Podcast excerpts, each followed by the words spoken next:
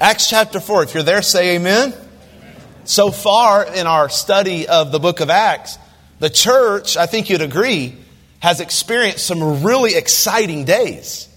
I mean, just think back to the last few chapters. In Acts chapter 1, Jesus taught them for, for many days about the kingdom and uh, about the Great Commission. And, and then he said, Listen, you guys have a responsibility, and that's to take the gospel to the uttermost parts of the earth. And then Jesus left, went back to heaven. And that overwhelmed the disciples. They had a lot to organize and a lot to do, and they needed some help doing it. And so God said, Well, I'll give you help. I'll give you the Holy Spirit in Acts chapter 2. And He filled them with the Holy Spirit. So much so that Peter preached a, a Bible message, a gospel message on the name of Jesus, and 3,000 people responded in faith and in repentance. They got baptized because saved people get baptized. Then they got added to the church because saved, baptized people become committed to a local church. And then they were radically committed and involved in the church because, well, that's what followers of Christ do. They prioritize their life around the work of God, not the other way around. In Acts 3, Pastor Tanner preached about Peter and John going to where the people were at the temple and healing a lame man on the way, and it caused this huge scene. And Peter took the opportunity under the uh, filling of the Holy Spirit, of course, to preach the gospel again, and 5,000 people believed. Would you agree? These are exciting times right now for the early church. But we get to chapter 4, and we're going to see for the first time that the church faces opposition. In fact, this chapter starts a string of opposition and persecution for the church that we'll see continue through chapter 4, 5, 7, 8, and 12. And the people persecuting these apostles were the same Jewish leaders that persecuted Jesus. I was watching my beloved Oklahoma Sooners get beat yesterday in much depression. At the start of the second half, the commentator said this, caught my attention. Adversity introduces a football player to himself. That's what he said. Adversity introduces a football player to himself. That made me think of the message today. I believe that opposition introduces a believer to himself. Opposition doesn't just build character, courage, and conviction, it reveals whether or not we have it. And what we're going to see is that the uh, opposition the apostles faced revealed the deep level of courage and conviction they had already developed through Christ and with the help of the Holy Spirit. The sermon today will be divided simply into two sections.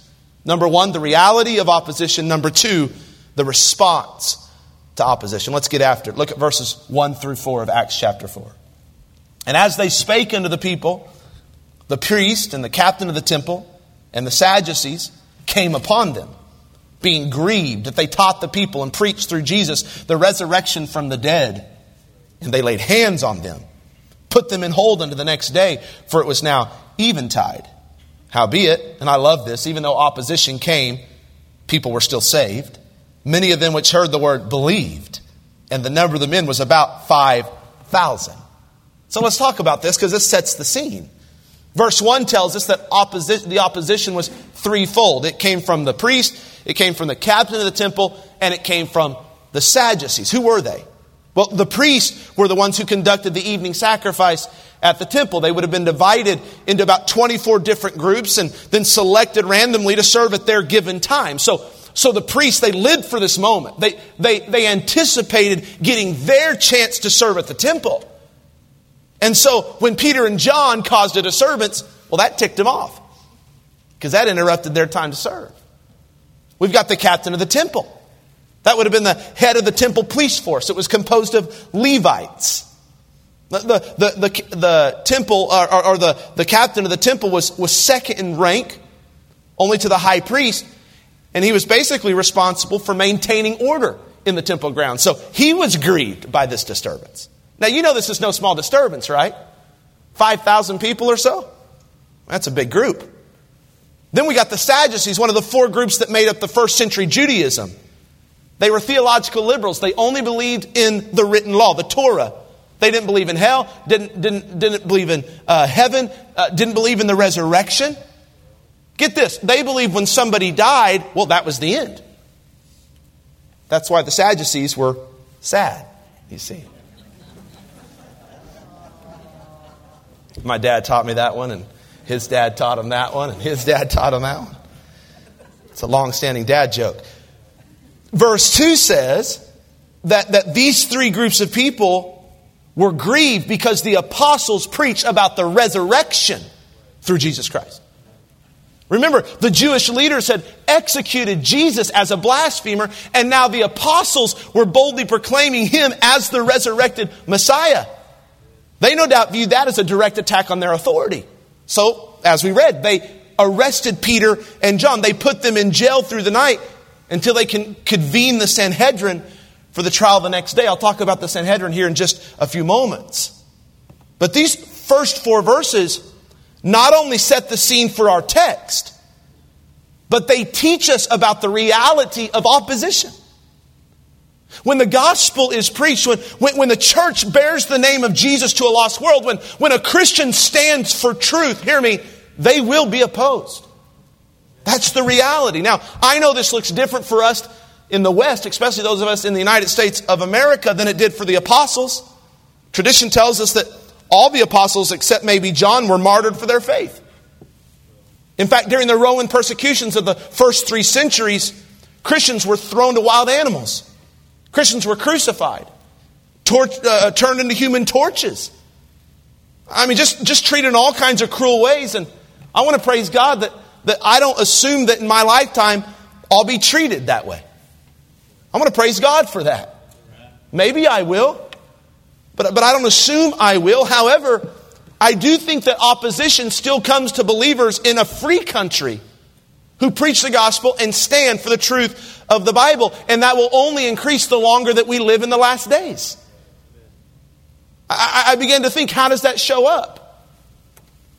Well, I think there's a couple dominant ideologies in our country right now that have caught traction and, and, and, they're causing increasing opposition for Bible believers. I'm talking about the ideologies of, of progressivism and individualism. Progressivism is this broad term that, that encompasses a number of different ideologies and, and beliefs and, and theories, including unbiblical views on marriage and sexuality and gender identity and medical ethics. Those who hold to these views tend to oppose religion in general, but, but for sure Christianity in particular for what they would see as its outdated views on these matters. I read where historian Carl Trueman says that progressive movements seek to overthrow Christian ethics. Because such ethics, he says, I quote, represent repressive sexual codes that destroy individual freedom and individual identity. See, tolerance is no longer held to be sufficient. You understand that? A Christian may hold the personal view, for example, that homosexuality is sinful. And at the same time, that Christian may genuinely feel no animosity toward gay people or wish to criminalize their behavior. Yet such a stance is nowhere near good enough for today's progressives. You can no longer just tolerate their belief, but now you have to solidify their belief as right, as acceptable, as normal. And if you don't, you're viewed as oppressive. So even if we preach the truth in love, and by the way, we should, and even if we don't propagate hate toward those who live in contradiction of the Bible's teaching, and we shouldn't, if we don't solidify it as acceptable, there's a chance we'll be viewed by some as bigots and hateful. On top of that, there's individualism. It's evolved into this thinking that, well, you can be whoever you want. You can do whatever you want, and you should be allowed to live according to your own subjective truth. This is why there's a battle today over pronouns. An individualist in this sense is claiming that if they want to have a sex change, then they should be allowed to not just have a sex change, but demand that everyone else comply with their sex change and use the pronoun they want them to use. And if you don't, you're oppressing them. You're picking on them. You don't have to be hateful to them at all. But if you choose not to use their preferred pronoun, then you are not going along with them, which means you're a bigot. You're not allowing them to be the individual they want to be. I could go on, but my point is to say that though we're in a free country and, and we all came to church today without fear of punishment, as we preach the gospel, as we preach the repentance of sin, as we stand on the truth of Scripture, and even do so with love, we'll be opposed. Sometimes subtly, sometimes aggressively. Even our own family members. When we come to faith and then try to share our faith with them, if they're of a different denominational tradition that doesn't teach salvation by grace alone, and they hear that we, we are going to the, Baptist church, then they might feel like we've turned our back on them entirely. We got baptized? They might feel like the family means nothing to them anymore. And so you might hear over time sarcastic remarks, condescending remarks. You might sense a growing distance between you and the people you love the most just because you've given your life to follow Christ and you've invited them to do the same. We shouldn't be surprised by opposition. But hear me, we shouldn't be opposed because we're being hateful in our stand either. Or we're being antagonistic in our approach. Or argumentative. I really believe some Christians think that there's an extra crown in heaven for how many arguments they win on Facebook. If anything, you're not going to even get a crown because of that. We ought to speak the truth in wisdom, friend, and love. However, even if you do that today, relative truth has exploded, and, absolute truth is diminished. And even if you're a loving person, like me and my wife have family members on her side that live a total contradictory life to the, to the Bible, and we have never once been hateful, never once called them out, never once said, Nope, not showing up to your house, never once done that. But because it grew to the point where because we wouldn't say, It's okay, it's fine, then all of a sudden they think we're hateful. That'll come. That opposition will come. So here's the question of the text How do we respond when it does? What do we do when we're opposed? Well, the apostles set a good example for us. Let's talk about the response to opposition with our time left. Number one, be filled with the Spirit. Be filled with the Spirit. Let's look at verse 5.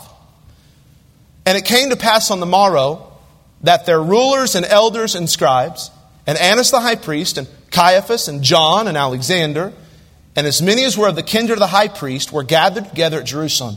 And when they had set them in the midst, they asked, By what power or by what name have ye done this? Watch this next phrase. Then Peter, filled with the Holy Ghost, said unto them. So here's the situation that Peter was in. He was standing before the Sanhedrin. I've always called it, by the way, Sanhedrin, but i am learning it's pronounced the Sanhedrin. I don't know which one it is. Ask Pastor David, he'll know. The Sanhedrin was made up, they say, of about 71 individuals. They were basically the ruling body of the nation, the Supreme Court, if you will. They, they met at a place called the Hall of Hewn Stone. When they brought Peter and John before him, they demanded to know by what power or by what name the apostles has healed this lame man. Why is that? Well, a name represented authority. The question implied that Peter and John were rebels since the Sanhedrin didn't grant them authority to act.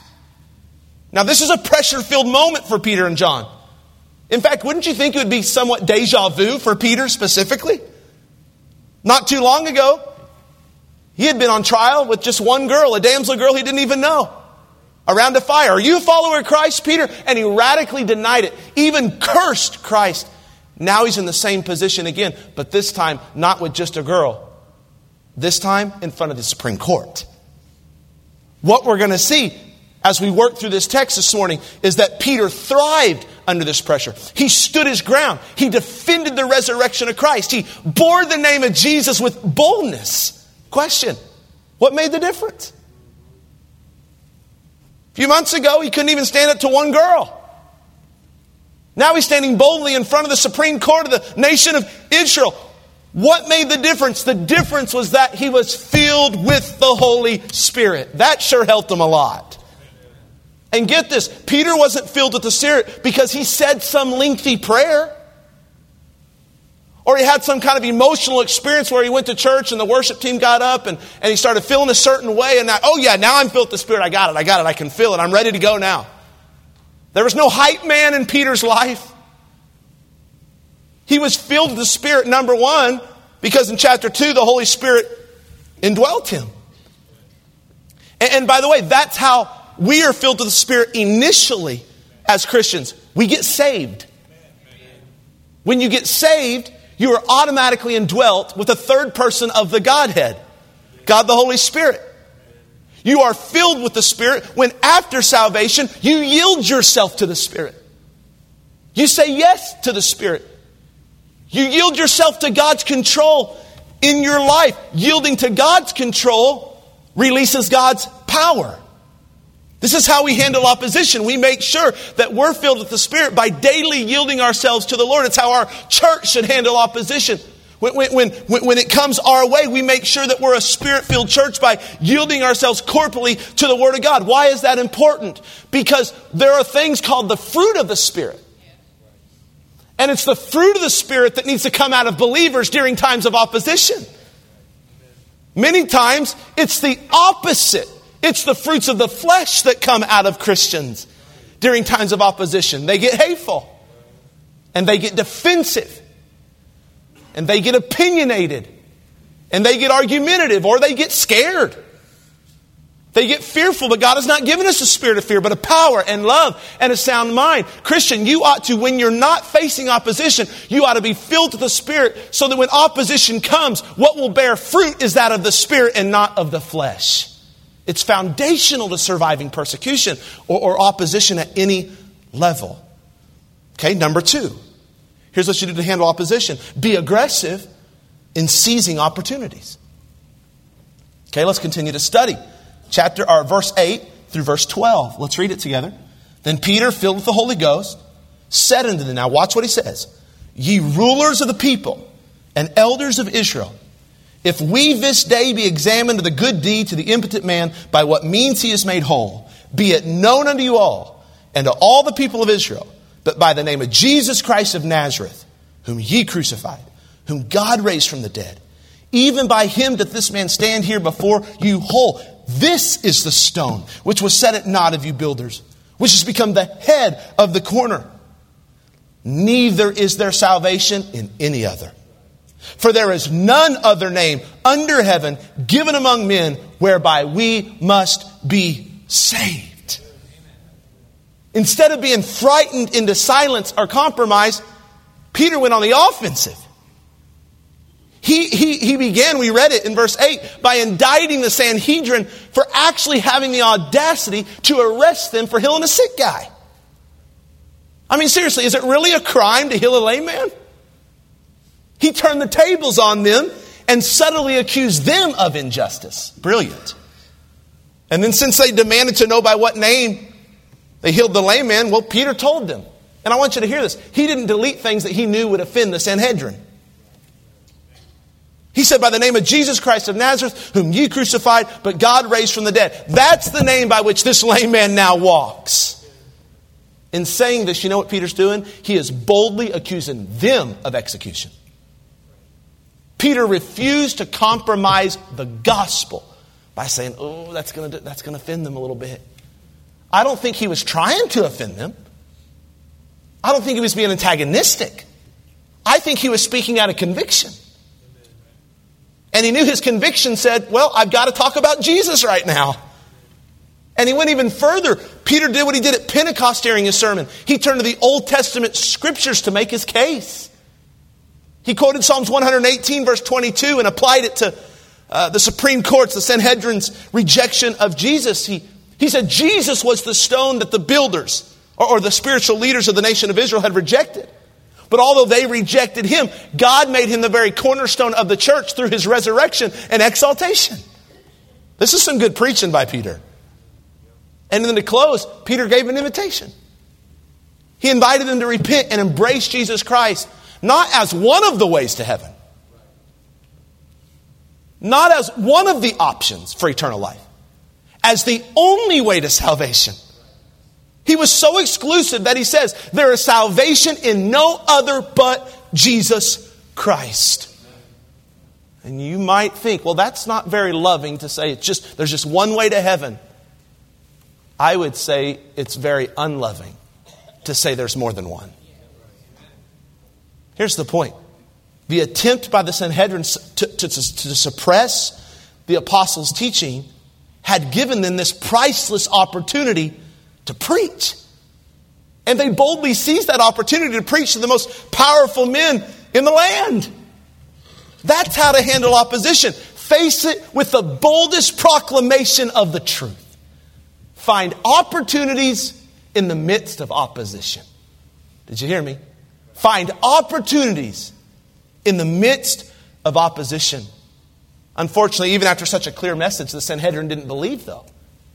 But they were still impressed. I think my favorite verse in all chapter 4 comes right here in verse 13. Such a human moment. Now, when they saw the boldness of Peter and John and perceived that they were unlearned and ignorant men, they marveled. And they took knowledge of them that they had been with Jesus. The, the religious rulers, watch here, they were impressed that these common fishermen who weren't trained in rabbinical school, they weren't professional theologians, yet they could argue so effectively from the scriptures. They were so impressed that they came to the conclusion that the only explanation to uh, uh, describe this was that these men had been with Jesus. Why did they say that? Because they remembered the authority with which Jesus spoke. And now, now they, they, they look at these men and they're like, wow, they resemble Jesus. They're speaking with the same authority. They're, they're speaking with the same conviction, the same decisiveness, the same boldness. They are truly his disciples. In other words, they were bold and eloquent because they had personally followed Jesus and had received from Jesus for a number of years some amazing teaching from Scripture. I love the lesson this teaches. God can effectively use anyone, even the uneducated, even the, the, the, the ordinary person, who will listen to and follow his son. Tony Meredith said God can use the PhDs like Paul and the GEDs like Peter. The doctors like Luke and the tax collectors like Matthew. Praise God for his wonderful grace. And here's the challenge for us because God is willing to use anybody that gives their life to him, we better be ready for the opportunities when they come. What do we have to get ready? The scriptures. You don't have to be a theologian. You do have the Holy Spirit of God. But understand that the apostles almost always referenced back to the scriptures. Get this. We can't just say, well, the Holy Spirit will tell me what to say when I'm supposed to say it. He'll give you the boldness, He'll give you wisdom. But you know what you need? You need to know the Bible. You need to get with Jesus. You need to open up this book for yourself every single day. And you do not have to be a professional theologian to share your faith. You do not have to be able to answer every question from Scripture to share your faith. But you need to know how to articulate the gospel, not by way of your personal story, but by way of the New Testament Scriptures. So get ready and then seize the opportunity. Number three, when opposition comes our way, we should be obedient to God at all costs. Verse 14, look at this. Are you still with me today? And beholding the man which was healed standing with them, they could say nothing against it. But when they had commanded them to go aside out of the council, they conferred among themselves, saying, What shall we do to these men? For that indeed a notable miracle hath been done by them is manifest to all them that dwell in Jerusalem, and we cannot deny it. But that it spread no further among the people, let us straightly threaten them, that they speak henceforth to no man in his name. And they called them and commanded them not to speak at all, nor teach in the name of Jesus. But Peter and John answered and said unto them, Whether it be right in the sight of God to hearken unto you more than unto God, judge ye. For we cannot but speak the things which we have seen and heard. This just keeps getting better.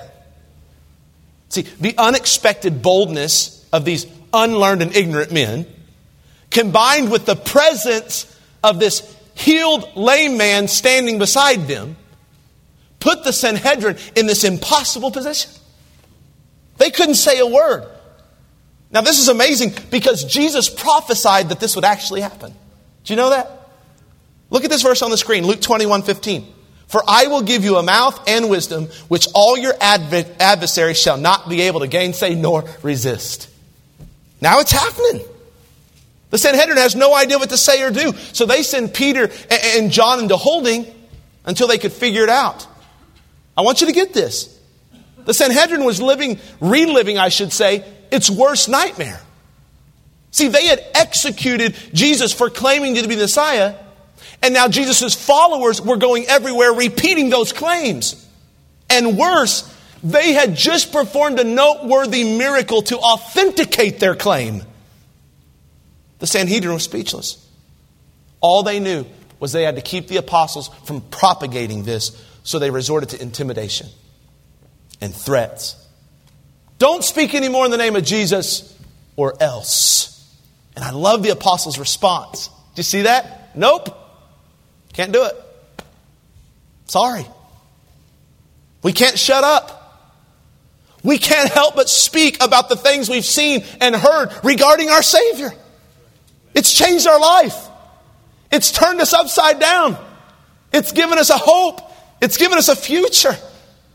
You know, we speak boldly about what we believe deeply. Do you know that? We speak boldly about what we believe deeply.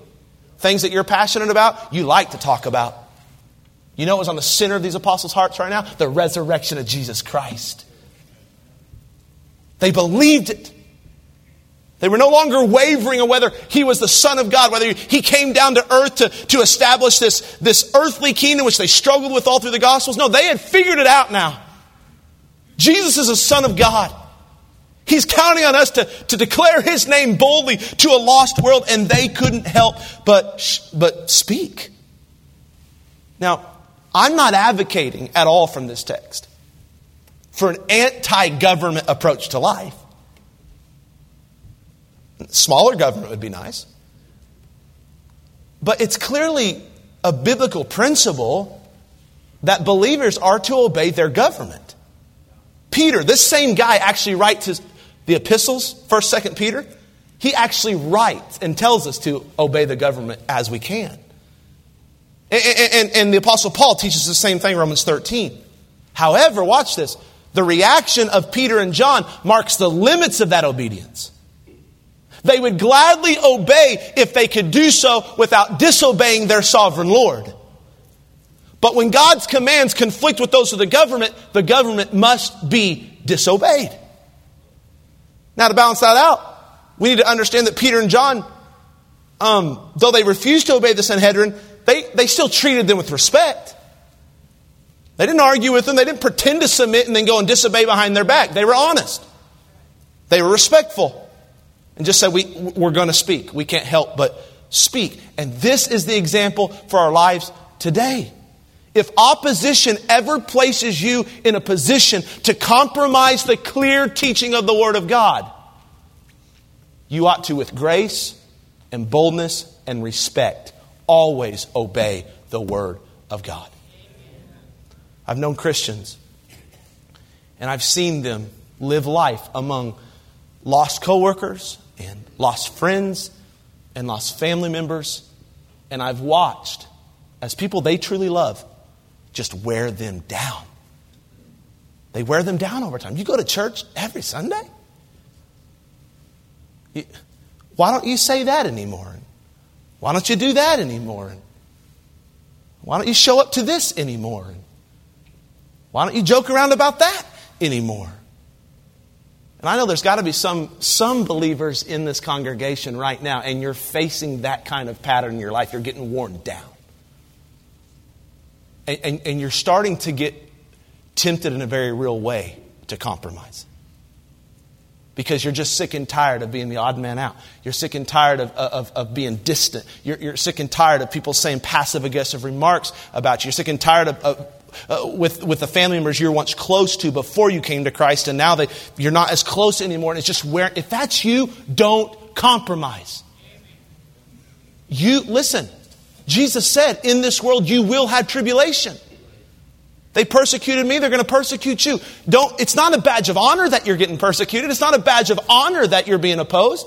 We don't get set a trophy on our thing and say, yep, I'm living the Christian life in such a way where I get the opposition trophy today. Nobody wants that. But if it comes, you endure. You stay faithful. You obey. Don't even let people that you love a lot wear you down. You'll answer to Christ for that. Let me give you another one. When we face opposition, we should be committed to fellowship.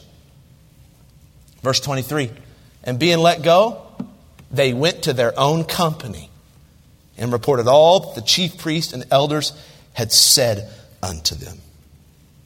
I want to talk to you for a second about this because we do live in a different day and age. The reason why the disciples, apostles, were so radically committed to fellowship, like daily fellowship with their church, mainly was because of the necessity of it. Like they had to. Listen, they just stood in front of the Sanhedrin. They need to go get some love. They need to get some support. They need, they, there was a mutual dependence upon other Christians in the early church because being a Christian was super, super, super difficult. And I think that's why it's so hard sometimes in churches like ours to, to, to get this type of brotherhood sometimes and this like this need like, oh man, I've got to get with my church. I, I got to get to know my church. I, I've got to get relationships in my church. It, it, it's like why so many people are content to come into church and leave, come into church and leave, come into church and leave. Here's why because we don't face the persecution they faced. And, and it's almost like we, we think we don't need mutual dependence upon our church because we just don't feel it like they felt it. We don't have that urgent need. But can, can I remind you that, that you should probably think about a little different. Be, because what about when opposition does come unexpectedly in your life? And when you don't have any relationships formed in the church? No, no, no, you can come and go right now and stay kind of distant because you got your family and your, maybe some coworkers sprinkled here and there. You got, you got your tribe. But when you really need fellowship, koinonia, when, when, when you need that partnership, that mutual dependence and mutual support from, from Christians that you go to church with, when you need that and you don't know anybody, you might not get it. Charles Swindoll put it this way. Put that on the screen. Wow, Bryce. Friendships must be cultivated. They don't automatically occur when calamity strikes. And I've never heard of a, friend, a rent a friend business either. Do you get that? Back in the day, they had ladies that fell to the bottom of the steps and they had these life alert bracelets. I'm falling and I can't get up. Remember those commercials? In the Christian life, there aren't life alert bracelets. There's not a rent a, rent a friend, rent a church. There's not a rent a church business. You need to be cultivating friendships while you're still on your feet. So that the world, the flesh of the devil puts you on your back, you have somebody. Yeah, it's very, very important. I think the church gets blamed a lot. Well, nobody's my friend, and no, well, you got to be involved. You got to be in the trenches. You got to be friendly. You can't be annoying. Okay, you got you got to be a normal person. Like just let organically relationships happen, right? Like get in the trenches with people. But, but I think when life goes bad and then people expect the church to come, it's like, well, you've not been coming for fellowship. And so when you don't come for fellowship, then don't expect to be able to rent it. I hope that as a pastor, I can graciously be here for you, even if you're not here for me. I want to. The church exists to be a hospital for sinners, right? I want to help you. I want to love on you. But the entitlement for fellowship, when it hasn't been cultivated before the opposition, shouldn't be there. Get close with your church now. Okay, let me give you another one. Be thankful. Be thankful. They didn't go into their, their, their crowd, their tribe, their church, and say, Man, we're living such a terrible life, man. This stinks. We should have never given our life to Jesus. They're exhilarated. You know why? They just preached the name of Jesus to the most powerful court in the land. These guys are stoked. Look at verse 24. And when they heard that, they lifted up their voice to God with one accord and said, Lord, thou art God. We sang about that earlier. Which hast made heaven and earth and the sea and all that in them is. Time out. You know what they're thankful for right off the bat? They're thankful for the sovereignty of God. Lord, sovereign Lord, you're still in control. We know we just got threatened by the Sanhedrin. We know we just got told to shut up. We know they want to run us out of town. But we also know you're still in control, and we want to let you know we're thankful for that. Verse 25. And who by the mouth of thy servant David has said, Why did the heathen rage and the people imagine vain things? The kings of the earth stood up and the rulers were gathered together against the Lord and against his Christ. For of a truth, against thy holy child Jesus, whom thou hast anointed, both Herod and Pontius Pilate, with the Gentiles and the people of Israel, were gathered together for to do whatsoever thy hand and thy counsel determined before to be done. They're thankful for God's sovereignty, but they're, they're also thankful that God allows them to be part of his redemptive, eternal plan. Get what I'm saying? David, they quoted David. He said this would happen. This part of your plan. This happened to Jesus. He told us this would happen to us. It's part of your plan. And we just want to thank you right now that though we, we don't like the opposition and we didn't expect it to come this quick, we want you to know we're thankful you're in control and we're thankful that in spite of the opposition, you let us be a part of your redemptive plan for the world. When is the last time after opposition you thank God? God, I don't like this and I didn't expect it to come.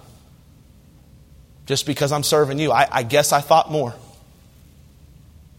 But Lord, I want to thank you that you're still in control. You're still God. You're still faithful. I don't know how many Christians I've talked to that literally thought when they gave their lives to Jesus, life gets easier. New Christians, if you're in here, new Christian, you've been baptized recently, you listen closely. When you give your life to Jesus, you are never promised that your life gets easier. You're swimming upstream now. You're pedaling against the wind now. The devil's here to resist you now. You're on Team Jesus now. You're wearing his jersey. You got his message. You carry his Bible, his Holy Spirit inside of you. So don't expect for life to get easier because you got to follow because you're a follower of Christ. If you're doing it right, life is going to get harder in some ways, but understand that at the end of the day you can still go to your prayer closet, get on your knees and thank God he's still God and that he's made you a part of his redemptive plan for the world. Wow, what a privilege. Let me give you one more and we'll go home. Be desirous of greater boldness. I love how this ends. Verse 29. And now, Lord, behold their threatenings, and grant unto thy servants that with all boldness they may speak thy word by stretching forth thine hand to heal, and that signs and wonders may be done by the name of the Holy Child Jesus. And when they had prayed, the place was shaken where they were assembled together. And they were all filled with the Holy Ghost, and they spake the word of God with boldness. Their praise turned into petition because they knew this. They needed greater boldness than, than, than what they were fearful of in regards to their enemies' threats. And God answered their prayer immediately. This is an amazing end uh, to our message today because it shows us that this first initial trial, this, this, this first initial opposition that the church faced, they thrived. They did well. The apostles could have buckled, they could have given up, they could have got mad at God. They could have said, This is not what we signed up for. But you know what they did? They ran to their prayer prayer team, prayer meeting. And they said, It's only going to get harder from here. So give us more boldness. We're not quitting. But God, we know that in us, there's no way we can do this any longer. I think we think like Peter and John were like supermen. Like they, they weren't even shaken at all. They weren't nervous while they were being put in the hold and wondering what the Sanhedrin was going to do with them. You understand if you pinched Peter, it still hurt? He was a dude, man. He was just a, a normal guy. So you got to understand that when they said, God, give us more boldness, that's exactly what they meant. We cannot do this on our own. It's too big, it's too scary, it's daunting. And so they said, Give us more boldness. Because the call that God had placed on their life was, the, was greater than the fear the world was putting into their life. You might be a fearful Christian today, but I hope that your opposition will drive you to a deeper dependence on God and a hunger to be even more bold because you understand as a follower of Christ, quitting is not an option.